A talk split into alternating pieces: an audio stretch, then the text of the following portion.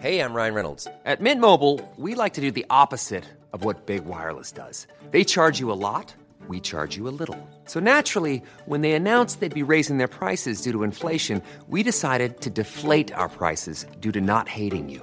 That's right. We're cutting the price of Mint Unlimited from $30 a month to just $15 a month. Give it a try at mintmobile.com slash switch. $45 upfront for three months plus taxes and fees. Promo rate for new customers for limited time. Unlimited more than 40 gigabytes per month. Slows. Full terms at mintmobile.com. Planning for your next trip? Elevate your travel style with Quince. Quince has all the jet setting essentials you'll want for your next getaway, like European linen, premium luggage options, buttery soft Italian leather bags, and so much more. And it's all priced at 50 to 80% less than similar brands. Plus, Quince only works with factories that use safe and ethical manufacturing practices. Pack your bags with high-quality essentials you'll be wearing for vacations to come with Quince. Go to quince.com slash trip for free shipping and 365-day returns. Even when we're on a budget, we still deserve nice things. Quince is a place to scoop up stunning high-end goods for 50 to 80% less than similar brands. They have buttery soft cashmere sweaters starting at $50, luxurious Italian leather bags, and so much more. Plus, Quince only works with factories that use safe, ethical, and responsible manufacturing. Get the high-end goods you'll love without the high price tag with Quince. Go to quince.com slash style for free shipping and 365-day returns.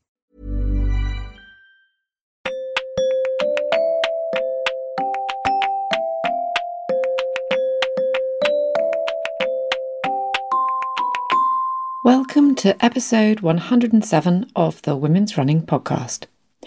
I'm your host, Esther Newman, and she's your other host, Holly Taylor. So, in this episode, it's a bit of a game of two halves. Despite our podcast dropping every week as normal, we've actually had a bit of a break, it being the summer holidays and all. But while I've been not eating Cornish pasties, Holly has had a very different time of it. As candid as ever, she talks about the swerve in mental health she suffered over the past fortnight and the tools she's using to help bump her back up again. She also talks about how, while she had once used running as one of those tools, this time around it's been less helpful for her. On my side of things, I've been training for the Great North Run in September and the London Marathon in October. I've just about kept up with my plan while on holiday, but I've found the change in terrain and the second heatwave very challenging. And while ostensibly I'm on track, my mind is spiraling with all the things that could go wrong, and also all the reasons why the bad runs were bad and why the good runs were good, and how all these things are going to affect my races negatively one way or another. Please tell us how your training is going. We also talk about some emails we've had in on the back of our chats about heckling, and they're really shocking. And again, do please let us know if you've had experiences like this. I think talking about it like we are here is one of the best things we can do to raise awareness that this happens and how we feel as a result. This episode is sponsored by Sport Shoes. Sport Shoes is the UK's number one digital running and outdoor fitness destination. They aim to help everyone lead a sustainable, healthier, and happier life through running and outdoor fitness. The New Balance 2022 London Marathon collection is now available at Sport Shoes. With footwear icons like the Fresh Foam 1080 V12 and Fuel Cell RC Elite V2, you could be well on your way to smashing your marathon PB. And get this Sport Shoes are offering Women's Running Podcast listeners an exclusive 10% off orders over £50 with the code WRPOD. Search London Marathon at sportshoes.com. We're back. Not really from everybody else's perspective because we've been sneaky little elves who've been recording podcasts for all the boys and girls for Christmas over the last few weeks. have, but we actually, I haven't seen Holly for weeks now. So it's Yeah. to see her smiling face in front of me, and it feels I quite feel alien. warm and cozy that we're back. It is. It's lovely. I know. It feels so weird. Our platform that we use to record the podcast has changed. has. It all feels it feels like a new era, doesn't it? This morning. It is. It's a brave new world, and uh, and and Yeah. because we're facing September, so it's all a bit like back to school, sharpen your pencil. It's very back to school vibes. Yeah. Yeah. I tell you what I did this morning actually to avoid feeling that nasty back to school feeling. And Yeah. I never do this. I'm not a breakfast person and She's I not. hate getting up early. But yeah, not me at all and on either of those fronts. But this morning, because Esther and I are both back, I had a couple of days off at the end of last week and had a nice long bank holiday weekend where I had four or five days. And Esther had a couple of weeks in Cornwall. So we're both feeling, you know, refreshed and holidayed, but also the the nasty, nasty Monday morning vibes. Total nasty money. Um, yeah, I yeah. went for a coffee and a pastry with a friend at half eight this morning Oh. before I came and sat down at my desk.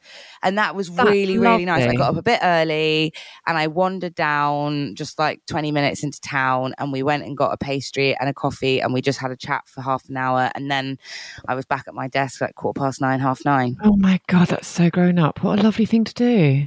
Yeah. It was great. It was really nice. It was a bit of a treat. I don't think I could do it every morning. A, money. Mm. B, you know, like not being kind of sat ready to go at my desk at nine o'clock. It was a bit of a treat, Yeah. but it it cheered me up no end. I think that's a lovely thing to do, especially at, at the beginning of the week when it kind of feels like huh, I'm not sure when my next treat, you know, to myself is going to be. I know. When's my, where's my next wine coming from? exactly. Where's my yeah? was- do you know? I, There's no more drag race until Saturday. well, what am I going to do?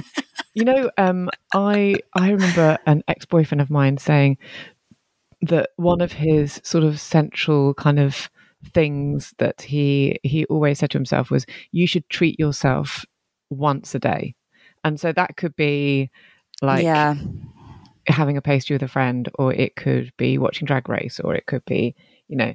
But I, I really i mean and this this i remember that was said to me like it was probably 30 years ago now but i still remember it because i remember thinking that's really nice because it kind of encapsulates so many different things doesn't it? It can be it could just be you know what? I'm just going to stop work for 15 minutes and just like doom scroll instagram because actually that's quite relaxing um, or Yeah. I'm going to meditate, or I'm going to buy myself something small, or I'm going to eat a cigar, I'm going to have a cup of tea, and not do you know? But but it's the the the kind of the idea of gifting yourself something every day of just like yeah, that's a nice thing. yeah. that's lovely. So I like that thing of thinking about like actually really thinking about gifting yourself as well mm. because I am a very short-term happiness thinker. Like I've it, as you well know like I will have the pastry now because I want it now. I won't necessarily go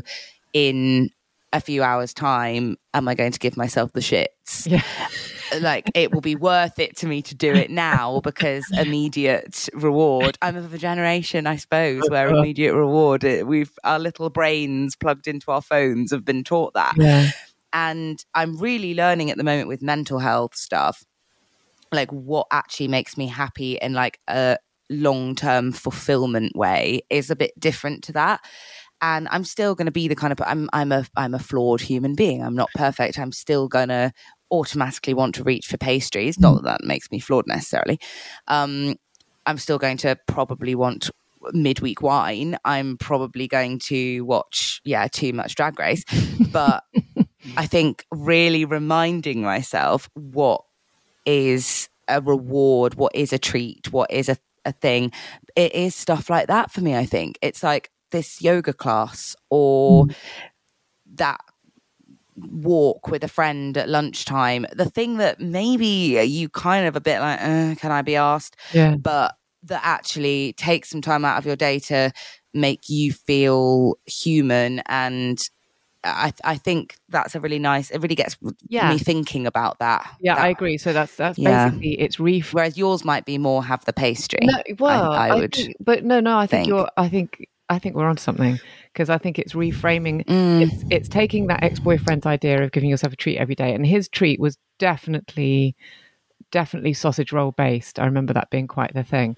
Um, yeah. it's reframing the concept of treat, isn't it? Because I also remember that there was a woman Mm. who I loathe on Facebook. You know what Facebook is like, and so there was, there's this particular woman Um, and one of, I remember her saying something about how, or she linked to a to a to a story that was about how we shouldn't treat our children every day, but that was assuming that the word treat equated food. So she was talking about, oh, we shouldn't do Yeah. this, we shouldn't call food treats. And in one ways, in one way, she's she's right. You know, food is food. Um, but we, it's very difficult to to unpack the concept of like some food being kind of treaty and some food not not being so treaty. Yeah, because kind of it is. Yeah. Like, I'm definitely not saying that, yeah, we should all be able to eat when we're hungry and we shouldn't have to view, like, I, I do understand what, what the concept of that is trying to say, but also, is there very much nutritional value in a, um, like, big old plate of dirty vegan food, like Yeah. a Beyond Meat burger? Yeah. Is there much nutritional value? Probably not massively. Yeah. Um, I'm, if there's anybody out there who would like to correct me, I w- that would be music to my ears. But I'm imagining Mhm. there's not masses, and I think it's it's like it's still reminding yourself that because if you're saying oh there's no treats then maybe you're falling down a little bit of a rabbit hole of of not reminding yourself that you do need nu- good nutritional stuff to function and to feel healthy and to be able to do all the things you like doing like running about and Yeah. and especially for kids who need that energy and that but that it's also okay to sometimes have a large pain au chocolat Mm. with you know nutella inside rather than slightly crusty dark chocolate Oh, my dream pan chocolate hello.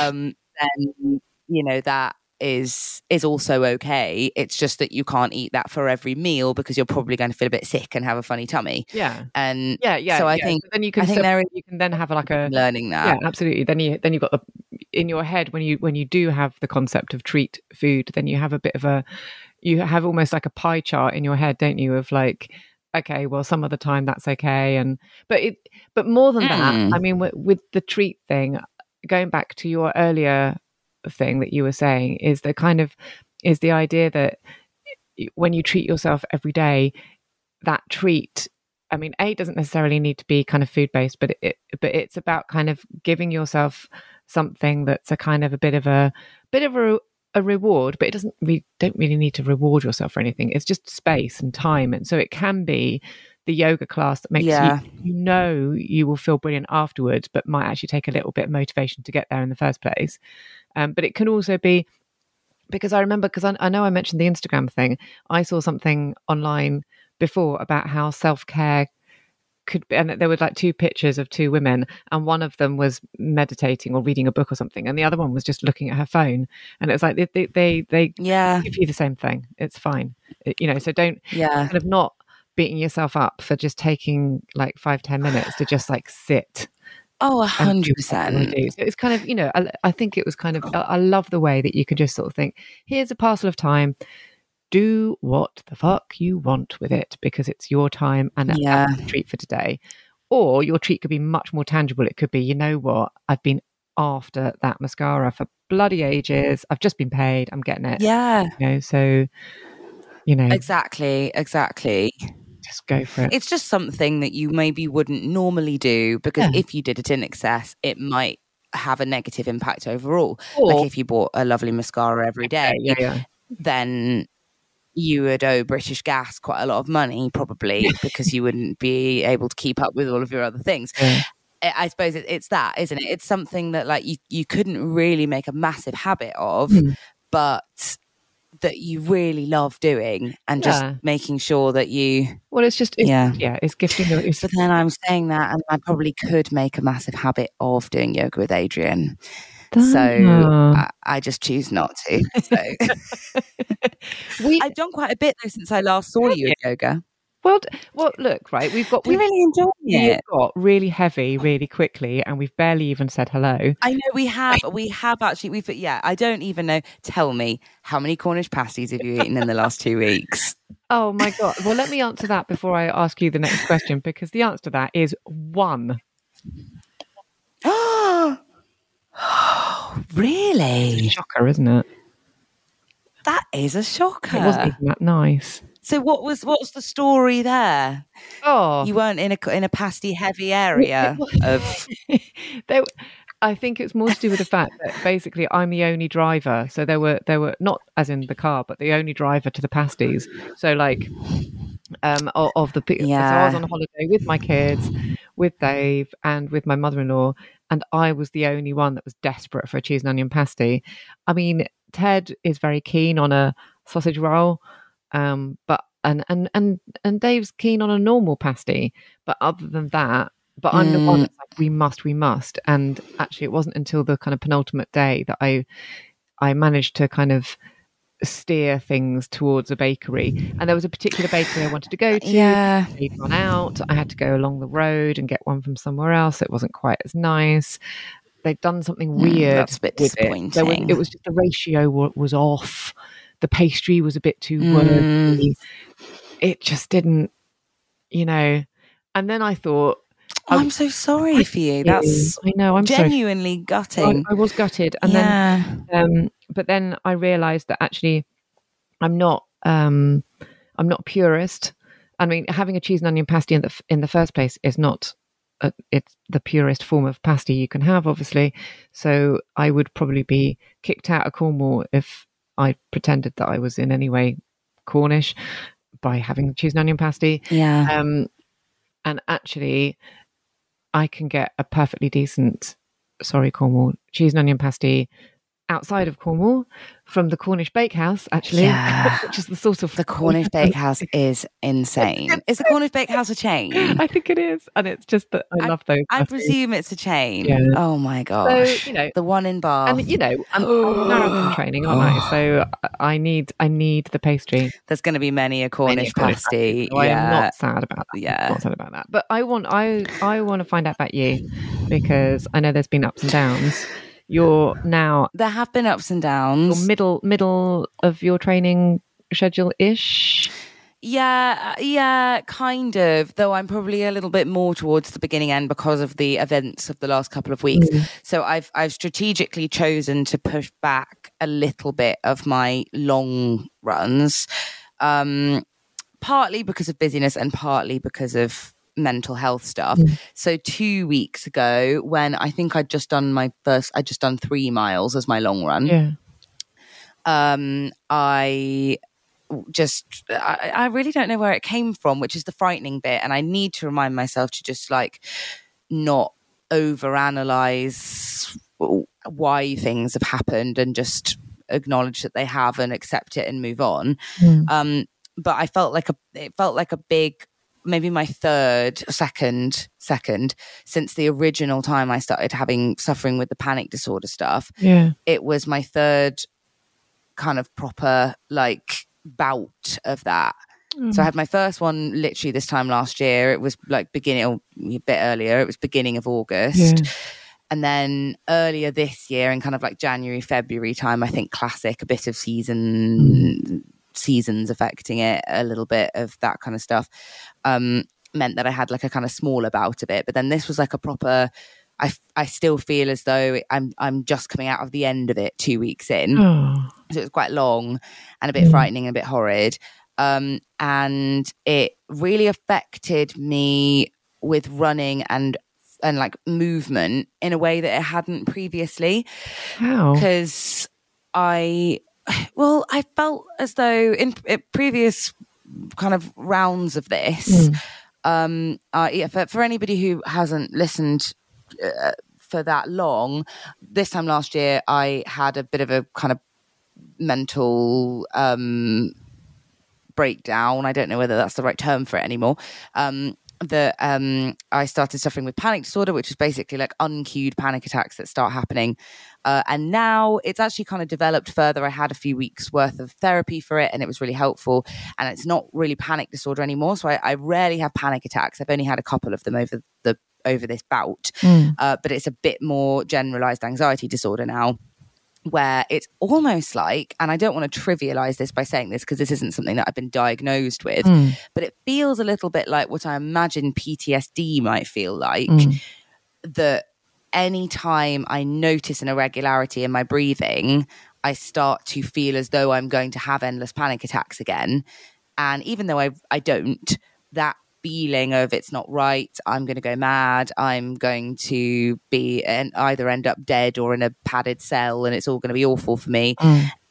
As a result of that kind of first original illness and starting to struggle with it, I, I get very, very caught up in those feelings, and it, it's it's just like it's so bizarre. I know I know that we both experienced kind of mental health stuff before but i before i'd experienced it i never really realized how much it feels like you are just kind of closing the shutters on your eyes and going no thank you. I, I am all good in my own brain just slowly rocking back and forth and driving myself insane with my own thoughts. Don't worry.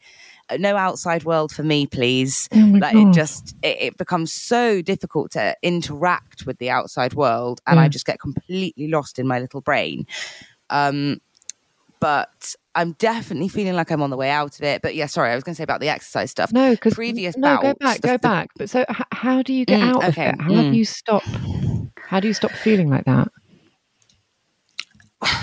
Honestly, the frustrating part is that the best way to get out of it is to not look at it. I think first that's the first important thing that I've learned mm. is the and it it's really annoying because it doesn't necessarily stop it from coming back. Sometimes it just comes. It's a subconscious thought process, I think, mm. um, that makes me think I might be dying if I and that I can't quite catch my breath or get enough oxygen in. It causes me to kind of hyperventilate and and overanalyze my breathing and stuff, which is what kind of gets me in my head. Yeah. Um, it's usually a result of like health anxiety. So I feel as though, which I think definitely comes from the fact that my dad had a stroke a couple of years ago, and it has definitely made me hyper aware of kind of big illnesses like that, that mm-hmm. that events like heart attacks, strokes, other kind of cardiac stuff that can happen very quickly and then have a huge effect on you for the rest of your life, either killing you or, you know, massively affecting you. Yeah. I think that's why I get frightened about that stuff and and so it comes from that kind of health anxiety place so i think that's what kind of triggers it and I can't stop those subconscious thoughts. Sometimes I just catch my breath funny, or I have other things do are my choice that affect it a bit more, mm-hmm. but they're just things that I'm not particularly willing to change. So I know that sometimes having a weekend of busy, busy, seeing lots of people, that involves kind of being on my feet a lot of the time, drinking maybe, staying up a bit later, having lots of rich food, like having those kinds of weekends definitely triggers it a little bit because it makes me anxious about my health. Yeah. But I'm not willing to change that. So, you know, I want to still see family and friends and, and have a normal life. And I, I, I think I don't drink quite as much and I'm a bit more conscious of of kind of I don't know, going to bed really late and keeping a routine and things like that. But I'm still not willing to just not see kind of friends and family and stuff. Um, but yeah, sorry, that's what kind of brings it on. Yeah. And then I think getting out of it, um, sorry, I rambled then. No, that's you what didn't. you asked. Yeah. Um, is, um, yeah, even though I can't stop it from coming back, not looking at it, like not watching a ke- kettle boil, whatever the phrase is. yeah. Watch pot never boils.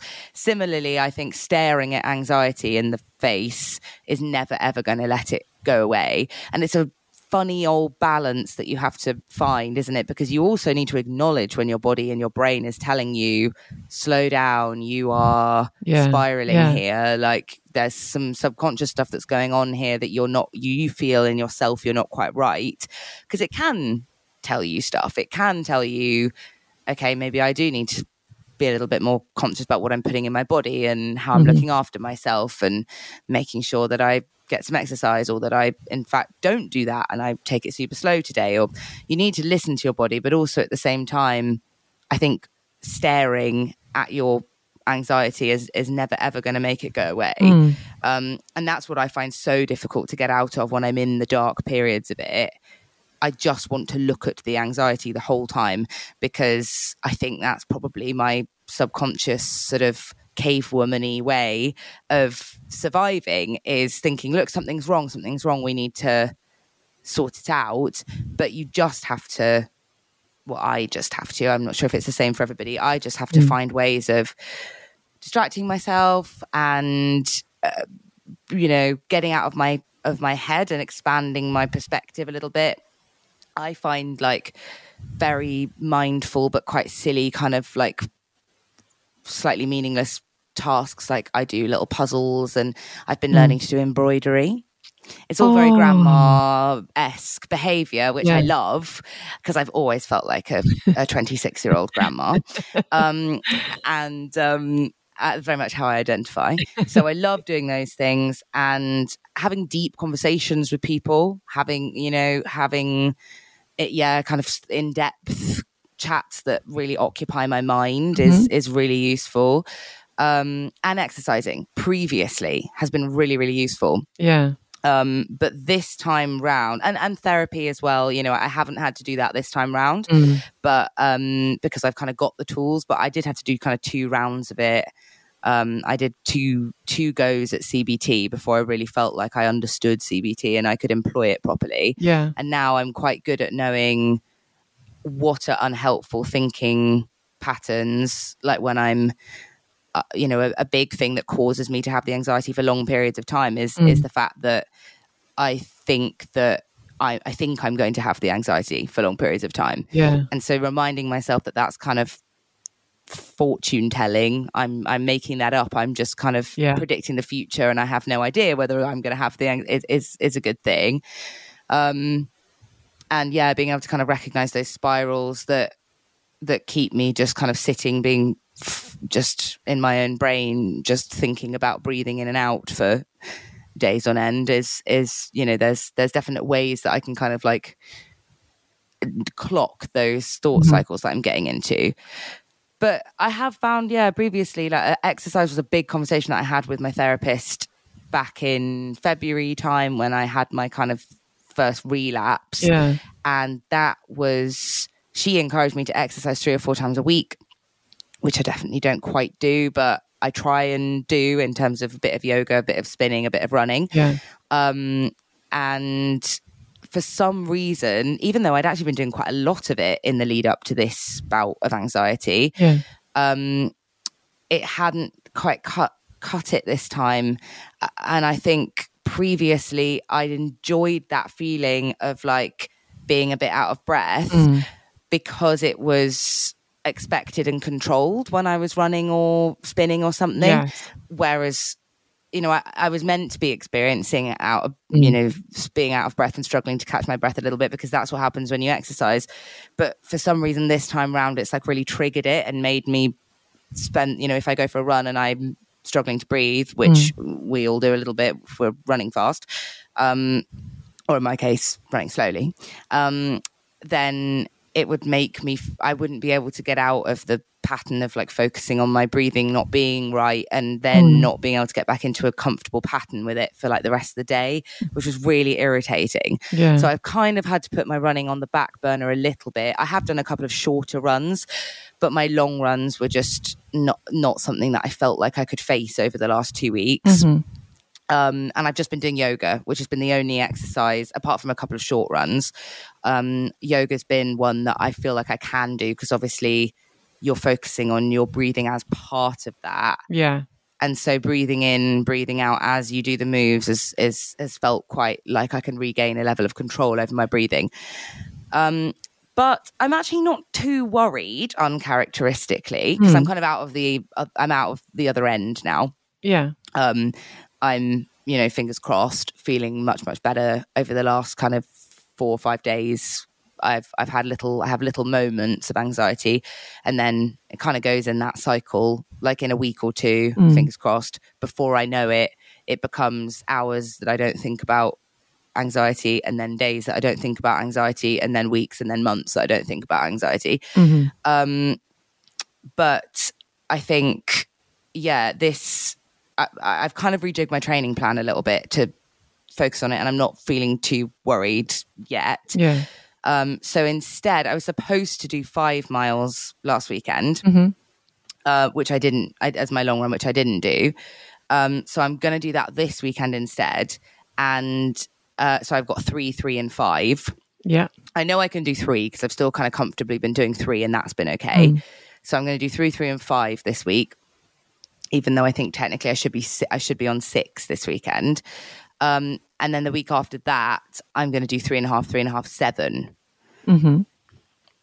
So I'm I'm I'm kind of adding I'm adding two miles to my long run, which you know is is quite big, but I'm not feeling too anxious about that. We'll see how it goes, Yeah. but I think. I, I think I'm still feeling quite confident that I'll be able to do five, five miles this weekend, despite the fact that I didn't do my four, Yeah. I so despite the fact that I've essentially had two weeks off of my long run. Yeah. Okay. So, um, I was just wondering if, um, like you said before, that running or exercise, at least, well, no, running was previously helpful, but Hmm. isn't necessarily so at the moment, or hasn't been in the last couple of weeks. Mm. Um, and I wonder how much of an impact having a race in the diary has in terms of that, in terms of exacerbating any Yeah. kind of anxious thoughts, because we know that previously when you've had a race in the diary, it's really contributed to not feeling very well at all. Um, and I know that you, Yeah, it definitely it definitely does build my anxiety levels a little bit. I think I just this time round, I I'm I'm really keen to still do the half. Um, so I think I just need to. What seems to be working is to kind of forget that. Like while I've been unwell, just forget that I have the race and not put that pressure on myself and worry about that and then kind of pick that back up when I'm feeling in a better place again. Because I think if I overthink, like, oh, but what will I do about the half? And I've just had to kind of be like, nothing. It doesn't matter. yeah, Nobody's going to judge you or be cross with you or sad with you if you don't do it because you're ill. no, Um, and put that kind of on the back burner. And then now that I'm feeling more myself again, I feel able to start thinking about that being a thing that's happening in the future and it doesn't make me it doesn't make me worry Hmm. kind of thing. yeah, Yeah. okay. It's a Well- weird one. well, it's a delicate balance because it also sometimes helps me to feel quite purposeful and like I've got something to push towards that makes me feel quite well. Yeah.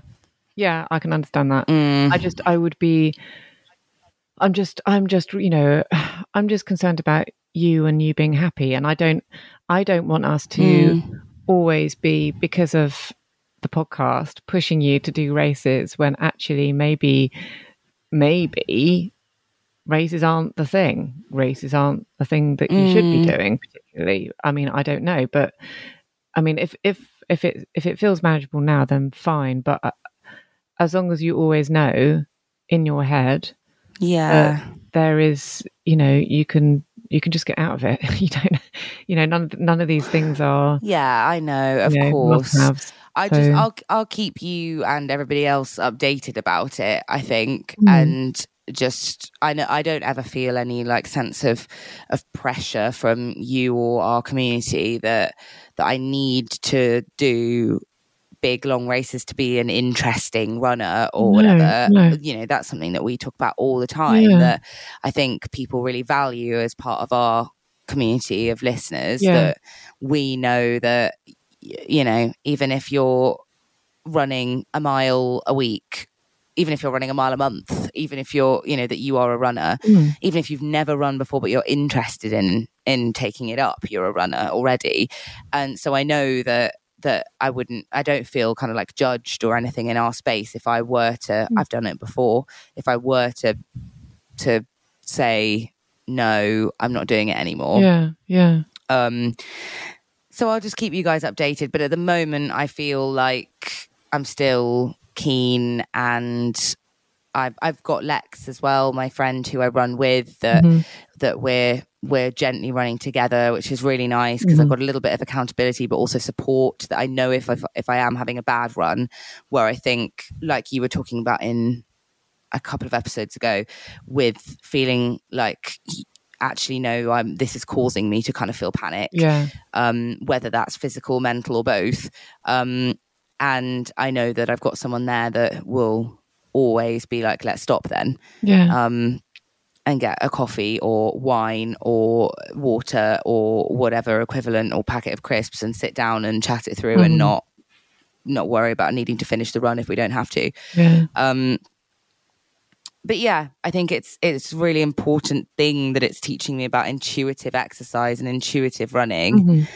That uh, part of me knows that I slightly let anxiety win if I say no, I'm not going to run today because I'm worried it's going to make give me a panic attack. Yeah. Like I know that the way that you face those phobias and and fears is by doing them and realizing that even if running does give you a panic attack, like it's not that's that you know that's not dangerous. That's not it's all it's all natural and normal and you'll feel fine again and a panic attack can last 15 minutes maximum and yeah. then your body can't do anymore and it stops. It will always end. Um, but um, i think also knowing when to say a bit like having a cold or like the rule we always use with if it's below the chest or below you know below the yeah, neck, yeah, neck. that sometimes I feel like my anxiety is equivalent of below the neck. Yes. Yeah. And it's not worth potentially going out and, and give it yeah and making myself poorly yeah, yeah. by by doing something that I know will exacerbate feelings of can I breathe? Am I okay? Is my is my breathing natural? Is am I having a heart attack? All the various spirally yeah, thoughts. Yeah, yeah. But you know, I will keep you updated and I'll tell you if I do feel like it's not something that I'm going to be able to do. Yeah. Um, promise that I'll do Good. that. But but yeah, but maybe you're right that maybe it's worth doing this half marathon and then you know, doing a bit more of the kind of intuitive running that I, I had been enjoying before yeah. that I started the mm-hmm. training. Yeah, running to feel. Um, yeah. yeah, running to feel. I mm. think it's it's important. We don't always have to have a a race, even though it feels like you kind of do a little bit as the as the push, as the drive. I don't know. I mean, I you know, I, I, I think it completely depends on it depends on you. It's it's such a personal thing, isn't it? Mm. And I think sometimes it really, really does help to have a goal, but your goal doesn't need to be race based at all, and it doesn't need to be yeah, yeah. It, it can just be anything.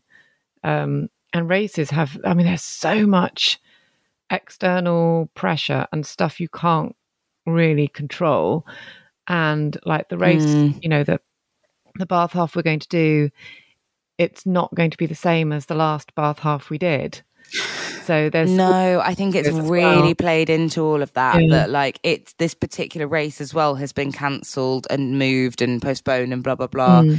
Three or four times, I think five. Which yeah, and and also, oh my gosh, yeah. it also con- contributes to that kind of like, yeah, feeling of being out of control with it, mm. and it's really difficult to train when Uh, you know, all of the kind of evidence suggests that it's never going to happen yeah. because that's what's happened five times before at this point. Yeah, yeah. That it does make it really difficult as well, and I think that does contribute massively to the feelings of anxiety. Yeah, yeah, yeah, for sure. I can really yeah. that.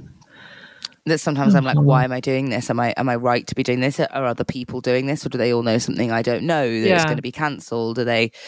Yeah, but tell me about about yours because I did clock over, as I'm sure many of the lovely listeners did too, that over the last week uh, was it over this weekend that your long run was was your 20 yeah. You went over the threshold. I did go over the threshold.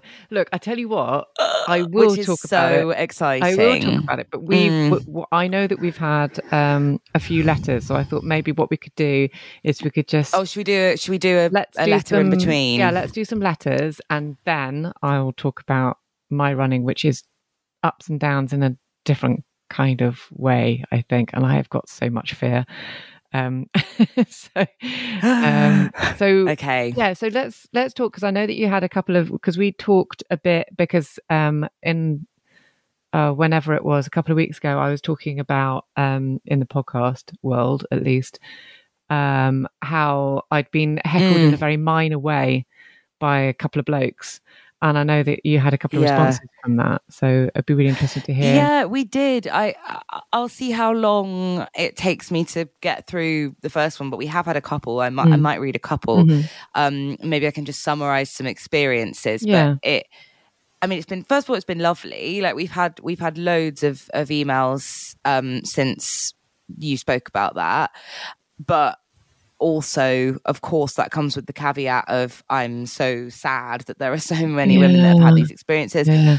I think we know when we did the the We Will campaign last March, April time, yeah. I think last year, um, we asked lots of our social media followers at that point what they'd experienced and we had hundreds and hundreds and hundreds of responses yeah. so i knew this was a thing and i know this is a thing with our with our listeners and in our community but it's still sad to be reminded yeah. we had this one from uh, leanne i hope she doesn't mind me using her real name um, uh, she hasn't asked me not to. Um, but yeah, Leanne um, said, just listen to your podcast about hecklers. It happens quite a lot. I'm 34, a personal trainer, and I wear shorts and a sports bra on all my runs in the summer. Mm. And so I should, despite it seems attracting a lot of looks from men out of van windows. I do, however, just giggle to myself at that and think how sad therefore not getting angry or upset and cracking on with my run. But a guy a few months ago was riding his bike alongside me for a mile. Oh my God. Hitting on me and saying all sorts of stuff. He wouldn't leave me alone despite slowing down and speeding up, telling him to leave me alone, etc. I ended up going a different route to try and avoid him. That's terrifying. I just thought that was gross. Yeah. So scary. Yeah, that would freak. Imagine, no, imagine saying, "Oh my god." I think as women as well, to make a generalization, a lot of the time we assume that we can sort problems by talking about them. That's yeah. how we solve them with each other most of the time. Yeah. That if I said to a man, Oh, by the way, you might not have realized, but you're making me feel really uncomfortable. So could you just leave me alone? It, I, it wouldn't even cross my mind that the guy might go, No. Yeah. That's awful. It's awful. It's awful. And it went on. She said that she, um, this is something that she popped on her social media a few weeks ago That mm. is a separate incident. So she said, Yesterday I went for a run.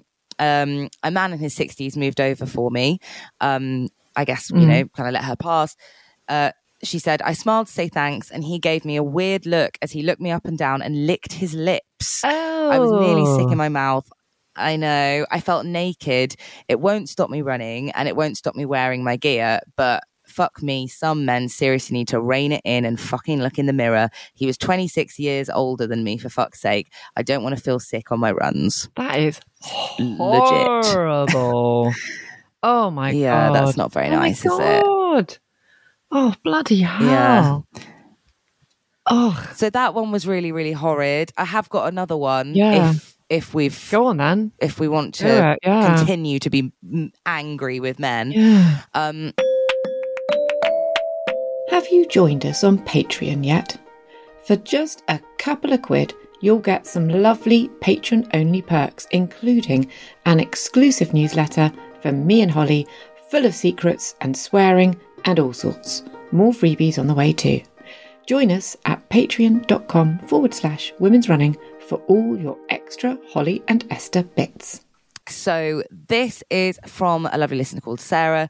She said, I listened to last week's episode and really want to share my experience of being heckled on my run and the negative effect it's had slash having on my running. So, this one's a little bit sad. Yeah. Uh, I think, I think Leanne, um, you know, it sounds like she's experienced things that we've all experienced, but that yeah. a lot of the time she manages to just kind of laugh it off and move on, which is awful. Yeah. And we should not have to do that as women. Yeah. But that is how a lot of us respond.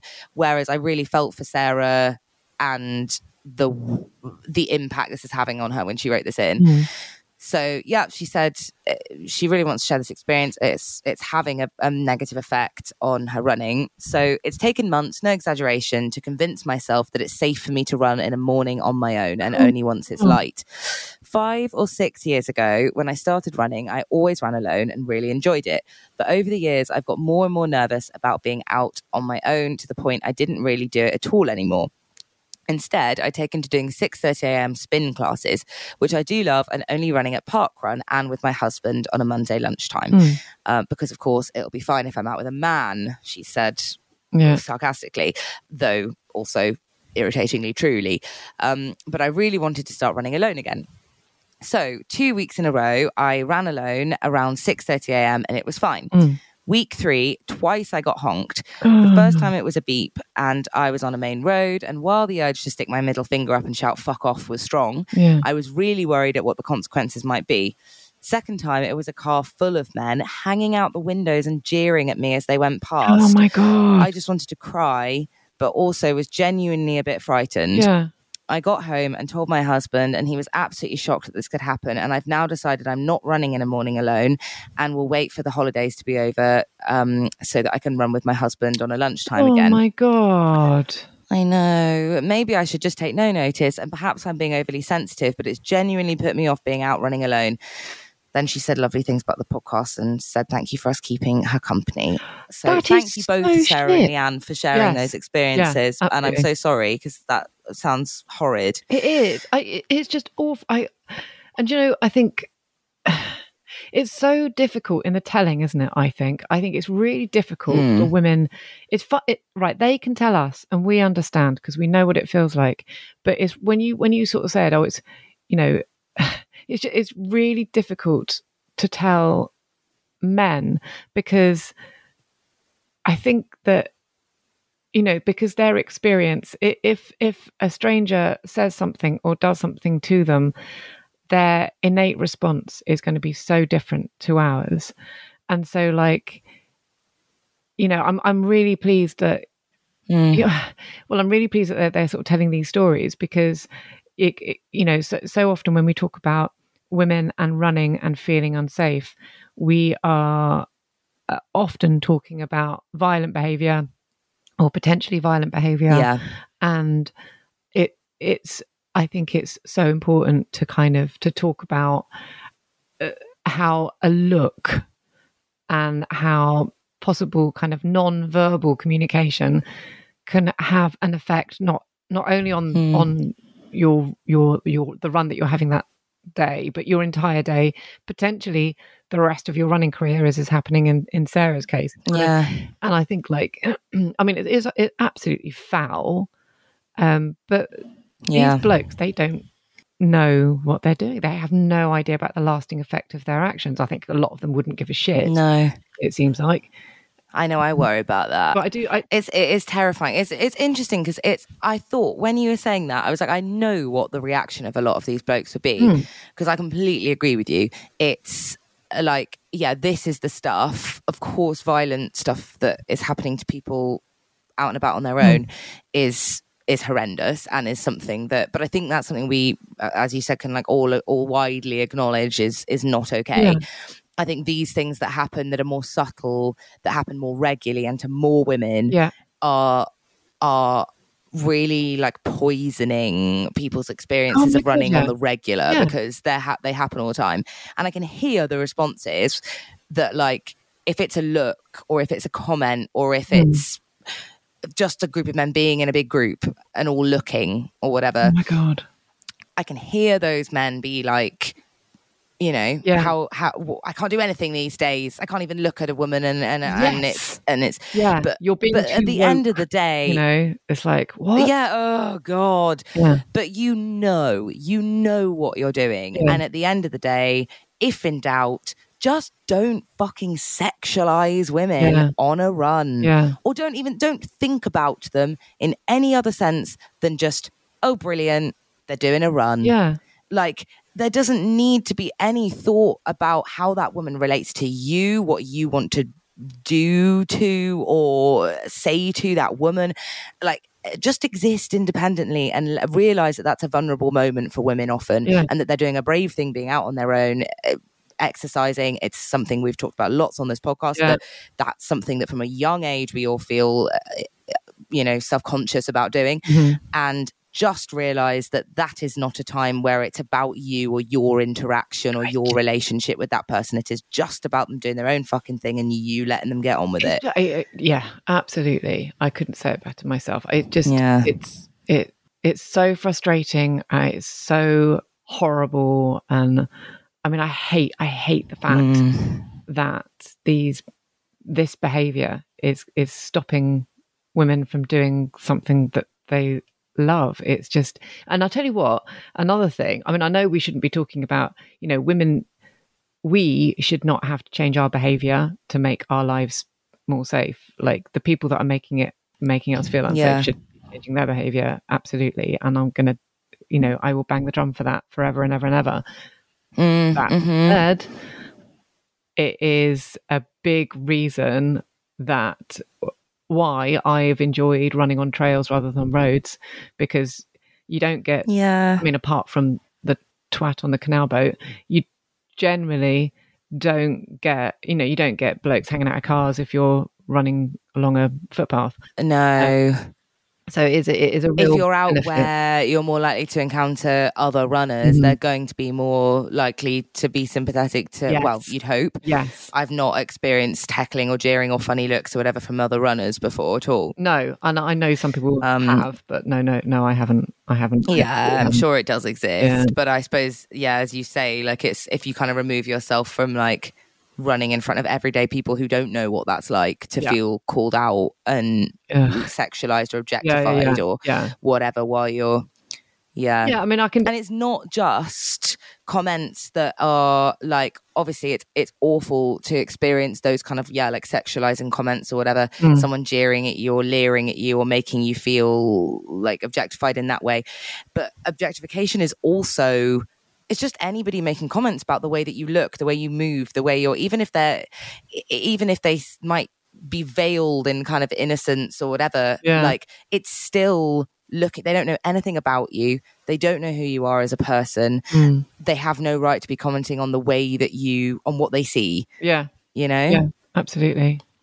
Oh, it's just Yeah. God, isn't it? Isn't it fucking sad that we're still talking about it? I mean, I, I just like. i know why why hasn't this stopped? Why why do these people exist? It's just it's so sad. It's so sad. I didn't get any of that. i know it's I didn't get horrid. anything running you know i don't get it on trails. I haven't had it on trails. Mm. um i'm i'm sure that some people will have other experiences. Um but i yeah nothing. And i i didn't get anything um I mean, to kind of segue really badly, but uh, it was bloody joyful running in Cornwall. I got nothing at all, nothing like that. oh um, good good Really nice. And and sometimes, often, yeah when I've run on holiday, particularly when I've run um, in areas in which there aren't that many runners, I've I, it, it Mm. makes you feel a bit weird and unsafe. And and this was true of of this holiday. There weren't that. I didn't. You know, when I run around Bath, I'm constantly met by by teams of runners. There's just so many of us. Um, but, you know, Yeah. when you get to more remote, more rural locations, few, there are fewer runners, and so I did you know, occasionally just sort of think, oh, this, I, d- I don't know. You have your sort of urban head on as much as Bath is urban, but you have your urban head on when you're in more rural, rural areas thinking, oh, God, you know, I feel a bit kind of lonely and isolated out here. But actually, um, nothing happened at all. It was all absolutely fine. So I was very fortunate, I think. yeah Yeah. I think as long as you've got a way to contact someone in, emer- in an Mm. emergency, which we're lucky enough to have with Yeah. having sports watches and stuff, Yeah. then that was what Sabrina said to us, who is our resident trail guru. Yeah.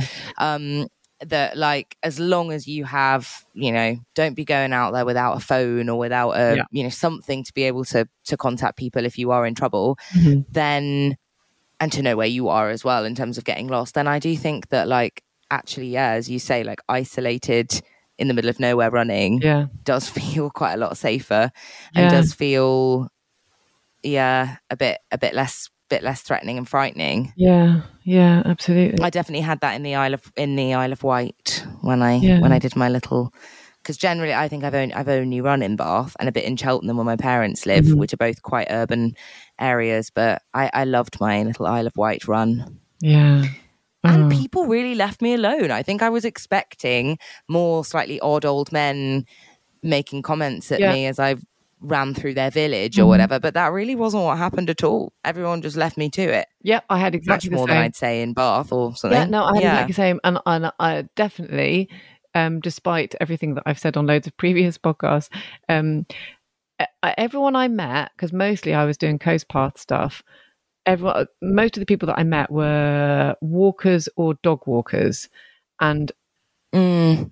every single one of the dog walkers I I would say, were absolutely lovely and very Yeah. um, sensitive to the needs and and you know potential distress of other people who may not like their dogs. Like uh, Oh it was, it was so- I had I had um one there was one bit where I had a very very big dog that appeared to be ownerless because it was like going round a corner and it completely leapt up at mm-hmm. me and scared the absolute shite out of me. But the owner, who hadn't seen me because he was round the corner, came round that corner, saw what had happened, called the dog back, and could not apologise enough. Was just like, I am so sorry. Oh, that's really just kind, yeah. You know, really, really, really sorry. Are you okay? Not even really kind. That's just that's what you do, Yeah, isn't it? yeah. that's I've what you had that do. That's a I've good, that a great example of. It's great, isn't it? But I've had that before on the path and stuff like that, and there's been not a single word. And in fact, that happened at the weekend. Mm, Like, like not, Yeah. not a word, not a word of apology, not a word of uh, anything at all. Just, I mean, utter silence. Not even a hello. You know, it's like for fuck's sake, yeah. sort yourselves out. Um, but yeah. It sounds like Cornish trails are the place Oh to my be god, Holly, it was just for marathon training. It was, it was lovely. It was so Mm, so your pictures looked gorgeous. It was- if people don't follow Esther on Instagram already, go and look at her pictures of Cornish trails. Oh god, it was really nice. because they will make you want to go and run on Cornish trails. lovely. though. I mean, I think the, the kind of it was. I mean, I was there for two weeks. I was really lucky because I had my my mother in law was with us, and so she was kind of doing, you know, looking after kids while I could just like take myself off for hours. And I knew that I had to do these two very long runs while I was out there, and I didn't know the area at all. Um, uh, and I don't know. It was interesting because it, was. I think it's good, but it's it- one thing I was going to talk about was the kind of um, was was paranoia still, but the way in which the kind of paranoia about the running not necessarily being right kind of comes in different directions. Like before, I was getting paranoid about I don't know, um, I can't remember what it was. I was getting paranoid. I was just getting paranoid about kind of injury, perhaps, or paranoid about this and the other, or Yeah. fit things in. And um, so my first long run was on Coast Path, as yet unrun Coast Path. And all I was going to do was do out and back because uh, you can't really go wrong when it's a Southwest Coast Path. You know, you, there's directions everywhere and you just stick with the sea on your right or the sea on your left. Yeah. So, um, Oh, I'm jealous even just hearing you say oh that. god, it was, it was absolutely amazing. But the, when I went out, it was something like um, I I tried to go on a day because we uh, we went when it went through a, a sort of secondary heat wave, and um and Yeah. on the day that I decided to run, um, which I'd pushed back a little bit because of the heat. It still was really hot. It was like 24 degrees or something. And um, yeah. and turns out Southwest Coast Coast Path is really, really hilly. So by the time I got back, firstly, I'd said to Dave, I'll be about, I, I was planning to do 17 miles or 16 miles. And so I'd said 6, 12, 18. He said, yeah. So I said to him, I'll be back in about three hours. And I also said, um, what was the other thing I said? I can't remember. Anyway, I said I'd be back in three hours. I wasn't. I mean, it was like four hours. It was at least an hour over what I would expect. Um, yeah. and I, I, um, I had to walk so much of it. I had to walk loads of it. I'd taken a liter of fluid with me, and by the Yeah. time I was turning around, so by the time I'd I'd done um, eight miles or something, um, I was down to my last probably two hundred mil. Um, and I mean, Yeah. happily, I'd passed a couple of cafes en route, so I stopped at two on the way back to get more water and to get more fluid. No shame. One of my one of my favorite No shame. stops. No shame at all. There's always a cafe. It, it did. Both of those things really knocked me: the hills and the walking, and Yeah. the having not enough fluid. And the fact that it took an hour long that that's length- that's definitely Time, yeah. yeah So that really- longer time on your feet. Although it might feel like oh I didn't do so much today with my run because it took me that much longer. Yeah. It took you that much longer, so you were out there on your feet for so much yeah, longer. and the heat was, Yeah. was unbelievable. And in the end, so on this really hot day, I had the liter of fluid that I had in my in my um, running pack. I then had Mm. um, a, a, they sell water in cans there, so I had a, a can of water, so another 300 mil there. Then I then there was a cafe that the where the queue was too long and I couldn't do anything, and I had four miles to go. Yeah. So four miles with no fluid right at the end of my run in 24 oh degrees. my gosh. Awful.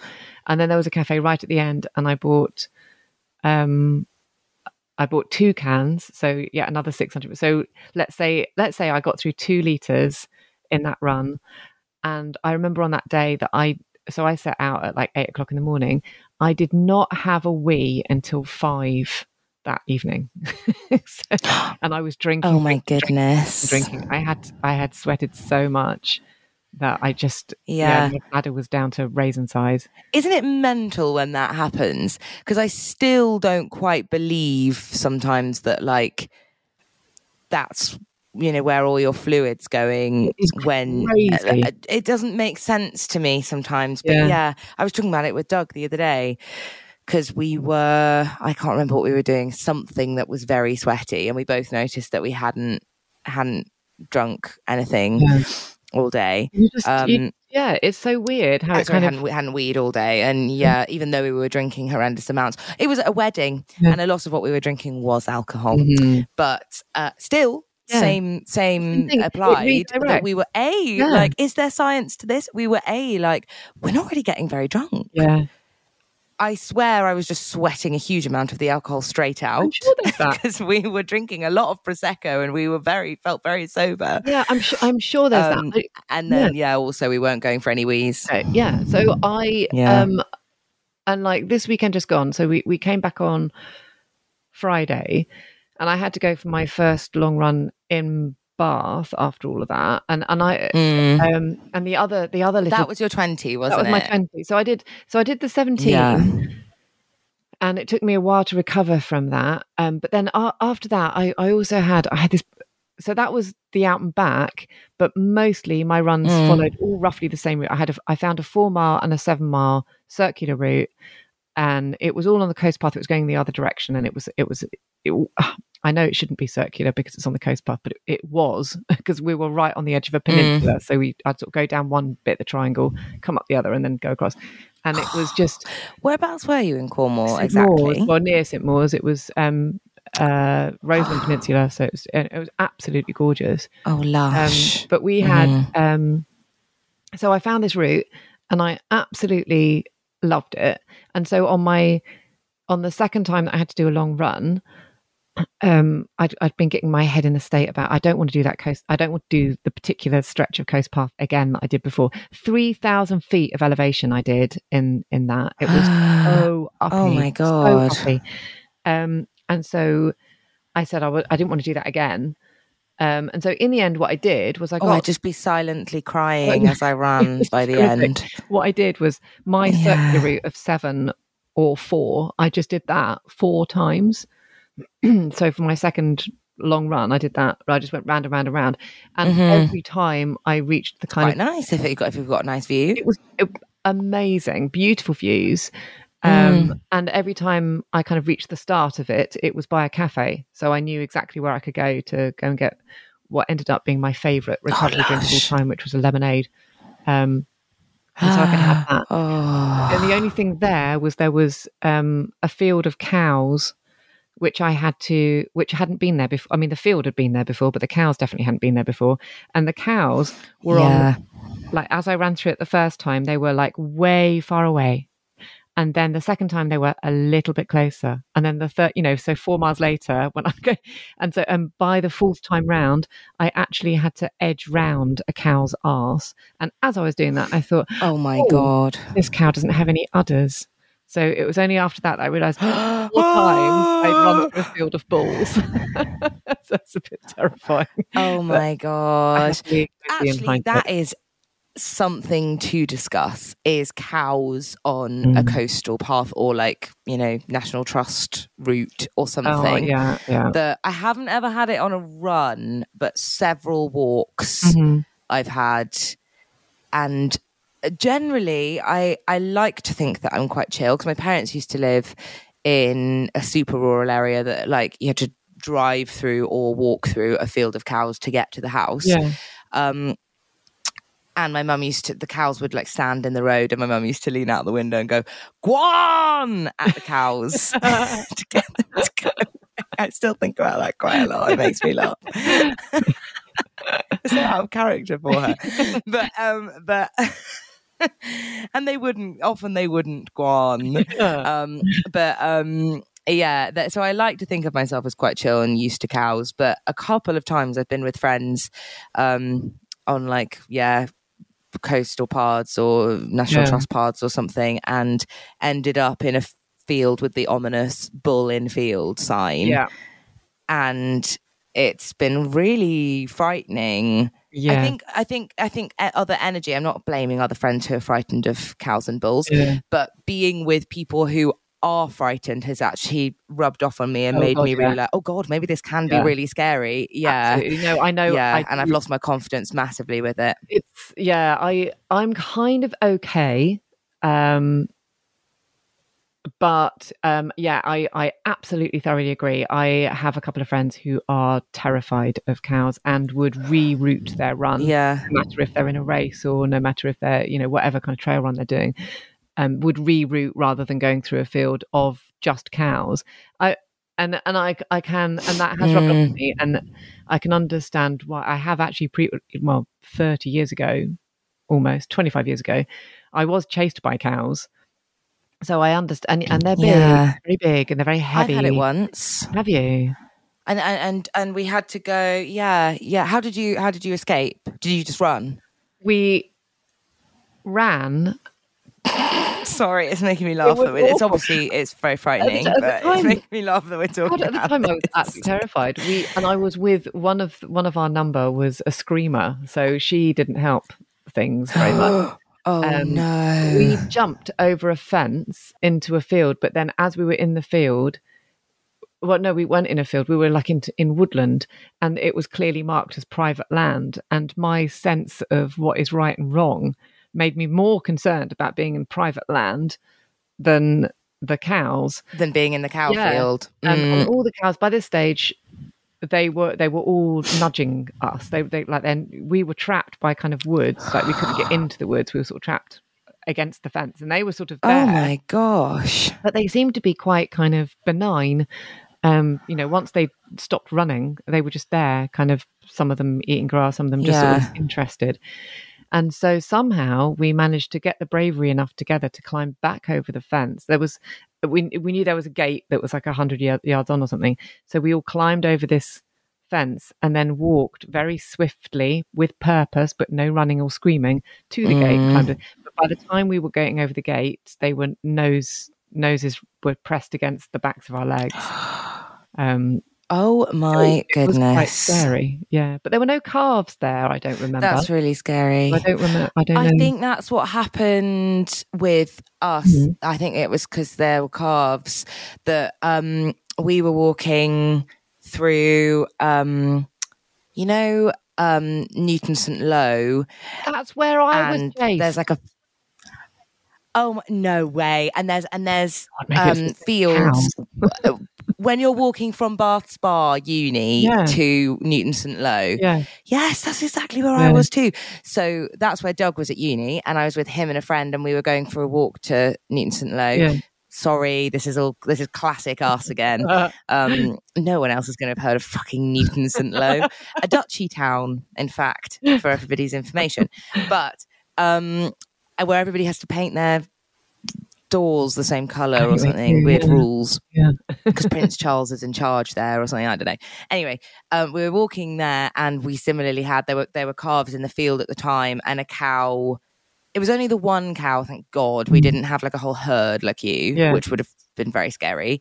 It, but it was one quite aggressive cow who was doing the kind of like jumping Oh, thing yeah, that's not nice. of Yeah. uh, yeah that was really scary and thank god i have no idea how he knew this but doug knew to go like this and like you know stretch his arms out and make himself look big Mm.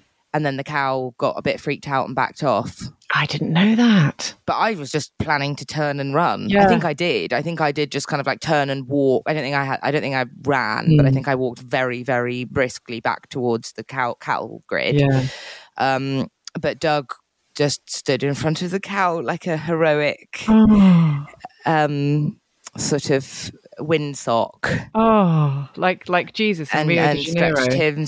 That kind of yeah. Yes, just very like Jesus, actually. Yeah, similar. Doug does have a Jesus Tending air, to his flock. Yes, yeah. He do- Doug has a big Jesus there for the listener.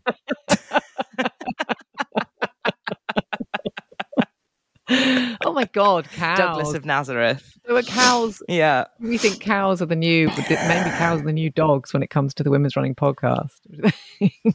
Talk about. I think they could be. Could Have be. you been affected by uh, cows? Um, Yeah. Do write in and let us know. do. Um, yeah, so uh, Yeah. no cows when I went on my uh, long run at the weekend because I did the canal path. So happily Good. free Yeah. of cows. Cow free, swan, Cow not free. swan free, but Not- cow free. No, and but the swans have grown up. So I did notice. Do, oh, do you know what I thought was really interesting? You know the um the whole ankle biting episode of you know the swan going for Yes. feet. Um, so that you know, and swans stay together, don't they? So you have a you have at that point it was really obvious this obvious family unit with two big white swans and then the kind of teenage grey ones that were with them, and the swans I ran past in my long run this weekend. There was one white swan and just two of these large grey ones that Mm. got larger. And I thought, oh, you know, trouble at mill. What's going on there? Why are those two? So I felt Yeah. maybe the maybe the swans are divorced and he's taken ownership of these two. That's what I thought. That's my, Oh, my take on the matter. a, a custody battle. Yes, I believe so. I think it was between swans. think so. yeah. um, but yeah, so the so the run I'd had was um, fine, and but then you know how like you just end up questioning absolutely everything. So I came, so this it felt good because it was twenty miles. It was twenty point something, which I wasn't going to do. I was going to do 19 and a half, and then I thought, "Ooh, fuck it! It feels all right. I'll do twenty point something," because my last Yeah. 18 point 18 and a half, I think. And I thought it's okay to add a mile and a half. Oh my gosh, smashing it! Can I just say, Well, you are smashing it's it. really kind, but I have come back with my own set of concerns about all of that. So I did it, but I came back and I was really pleased for maybe 20 seconds. And then I just Mm. thought, oh, well, maybe it's easy because I hadn't run. I, at that point, I ran on Sunday and I hadn't run since Wednesday. So I'd had a, a few Mm. days off because this was because of travel and all sorts. So I couldn't do it. So I had, I'd had a though, because that will be more. It it may well have been easy because of that, but Yeah. that will more likely mimic your race day because you probably will have a few days of recovery before that. That's true. That's true. So that that yes, and and I was sort of telling myself that and thinking maybe maybe that would be all right. Mm-hmm. Um, but then also the other thing um, that I was thinking about was um, I'd realised that my uh, that that first very long, really awful coast run where I had to do lots of walking, where I didn't think it counted. I didn't think the miles counted because of all the walking that I had to do. Yeah, Um, was also the first which day of my you would tell me is bollocks. I would tell you it's bollocks, and I need to remember the things I'd say. And it is bollocks because it is time on feet. Mm-hmm. But um, the other thing about that day was it was the first day of my period, and um, Yeah. so I think that had a Ugh, big period Yeah. thoughts Yes. over the yeah. Same with me. Like I think a lot of mine. I I haven't had any physical period, Yeah. but oh my gosh, I know that my hormones in my body has been in that place because I've had sore boobs. Yeah. I've had this feeling of like along with the anxiety i also get this like funny feeling when i'm hormonal where i get like quite spooked if that makes sense yeah, like things kind of give me jumps and i feel a bit on edge and i feel kind of yeah Oh, so yeah. we are wolves Yeah, and we are. we the moon has has been connecting us on that level I think I think all those emotions. if you know what i mean I do, I do, because I think you get more. I just thi- do think you get more anxious because everything is such so much more sort of peaky at that time. So anxiety feels Yeah. more anxious and terror feels more terrifying and worry feels more worrying. Like everything is more, just more, isn't it? And, and so, um, Big time. and I was way, way, way more cross with myself on that day doing that kind of walk run. Um, and so, uh, so another, but to, just to add to my kind of paranoia about whether my running is going all right or not, is like I finished that 20 mile Mm. run. And after my 20 seconds of kind of um, elation, I thought, oh, well, maybe it's only good because I'm ovulating and I won't be ovulating by the time it's um, the London Marathon. I'm going to be, oh God, I, I don't know. It, I, I think it's a week before my period, or it might even be like four or five days, it, depending on how regular I, I decide my Okay. period decides to be. In fact, I'll probably get, I'm going to get my period on the day of the marathon. I know I will. Anyway, I'm oh. So, um, Well, if you do, even though practically that sucks, mm. am I right in thinking that hormonally that's not the worst? It's not, but it's only because I'm going to be remembering that that long trail, uh, long coast run. That was when I had my first period, my first day of my period, and so I was, and I was feeling shit that day. So it's not Oh, yeah. necessarily the worst thing, but but my mind will make it so. So I know. I think that all you can do is control what you can control. yeah, And annoyingly, a lot of the time we can't control our hormones and our wombs and That's the true. comings and goings of those wombs. yeah, It's uh, very irritating. And you are not, I know you want to do well because you're brilliant and you deserve to smash it and it should be an amazing run. But if it's not an amazing run on the day, nobody is going to hold that against you. Everybody is just going to be impressed that you did a fucking marathon, which is insane. And it's going to be way better than me, who will probably, because I think I'll be in my tapering period, be sitting on the sofa and eating crisps at that point. Um, I will indeed, um, though very in, a very holy way, where I'll Oh, feel very deserving of those Yeah, yeah. Um, and it will be in whatever you achieve will be amazing. Um, you know, we were talking about periods the other week because of Dina Asher Smith coming out and saying yeah. that she'd had cramp because of her period, Mm. and it had caused her to not win a gold medal that she probably should have won Yeah. um you are although of course you are in my eyes you are not dina asher smith in that the whole of uh, yeah the whole of the uk is not looking to you to represent them. We just all want you to do well at, because we love you and we want your success and you all you can do is do the very best for yourself on that particular day. Love you, Hall. Love you. It's all going to be fine. It's all going to be fine. And you don't need to have any doubts because you're working hard. You're putting all of the all of the ingredients are there. Mm-hmm. And sometimes you might get one of those weird weird aubergines that's bitter. But you know, it doesn't mean that you've not done your best. All the ingredients are right. It's just sometimes you get those weird aubergines. Sometimes you get a bitter aubergine. yeah. this, I think, is the Bitter Aubergine podcast. And thank you so much for that. I, I think it is. I'm going to give you an aubergine on the morning of your of your marathon to Not- remind that's not a you. Oh no, in fact, maybe I won't. Oh. No, not on the morning. No, yeah, true, true, No, true. If I make you an aubergine trophy, then that is a bit weird, isn't it? yes, because it's all That will seem like it's for something else other than running a marathon. I Yeah. I don't want an Okay. aubergine trophy. Well, I sort of do actually. Okay, okay, okay. Maybe not for I running. know. I kind of would like to see what if they exist. An aubergine trophy, maybe a Oh. pomegranate one. Maybe let's see what. yeah. Well, I'm so proud and impressed that you've smashed 20 Oh, off the you, list, lovely. ticked it off, Thank one you. step closer. And I'm proud of anybody else who's listening if they're also continuing to tick off yeah, and I things. do. And if they're just running intuitively and having a good time too. Exactly. Yes, absolutely. Um, but back to me. Mm. Um, I, I, yeah, you know, stuff you guys. But I would love to hear from anyone else that's running the London Marathon. um, and how their these last few weeks of training are going. We, um, Holly and I Mm. are going to be talking to Anna Harding in a couple of weeks' time, just to get some really detail on the last few weeks of a half marathon training plan to, to help her help you with um, any half marathons that are coming up in the autumn, including obviously Holly's.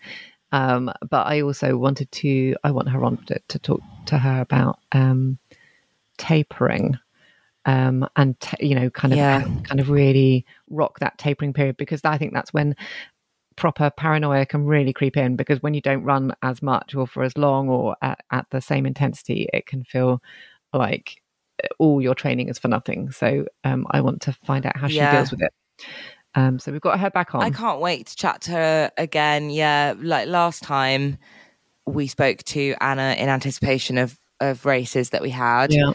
Um, she told us to put our running kit on the radiator the night Yeah. before, and Yeah. that's it's been such a game changer. So yeah. I can't wait for more tips like that. More She's full of them, She is. and we might even hear from Ralph.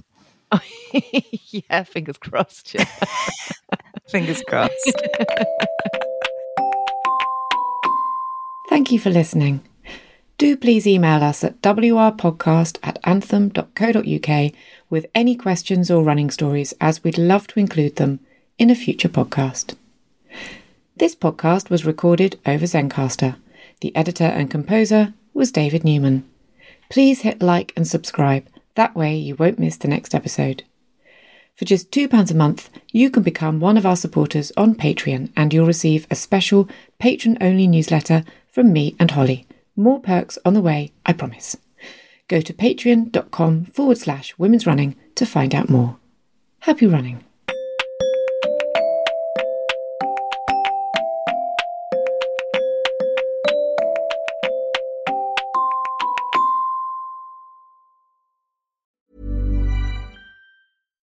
Hey, it's Paige DeSorbo from Giggly Squad. High quality fashion without the price tag. Say hello to Quince. I'm snagging high-end essentials like cozy cashmere sweaters, sleek leather jackets, fine jewelry, and so much more. With Quince being 50 to 80% less than similar brands. And they partner with factories that prioritize safe, ethical, and responsible manufacturing. I love that. Luxury quality within reach. Go to quince.com slash style to get free shipping and 365 day returns on your next order. Quince.com slash style. Mom deserves the best, and there's no better place to shop for Mother's Day than Whole Foods Market. They're your destination for unbeatable savings, from premium gifts to show-stopping flowers and irresistible desserts. Start by saving 33% with Prime on all body care and candles. Then get a 15-stem bunch of tulips for just $9.99 each with Prime. Round out Mom's menu with festive rosé, irresistible berry chantilly cake, and more special treats. Come celebrate Mother's Day at Whole Foods Market. Imagine the softest sheets you've ever felt. Now imagine them getting even softer over time. That's what you'll feel with Boll and Branch's organic cotton sheets. In a recent customer survey, 96% replied that Boll and Branch sheets get softer with every wash. Start getting your best night's sleep in these sheets that get softer and softer for years to come. Try their sheets with a 30-night guarantee. Plus, get 15% off your first order at bollandbranch.com. Code BUTTERY. Exclusions apply. See site for details.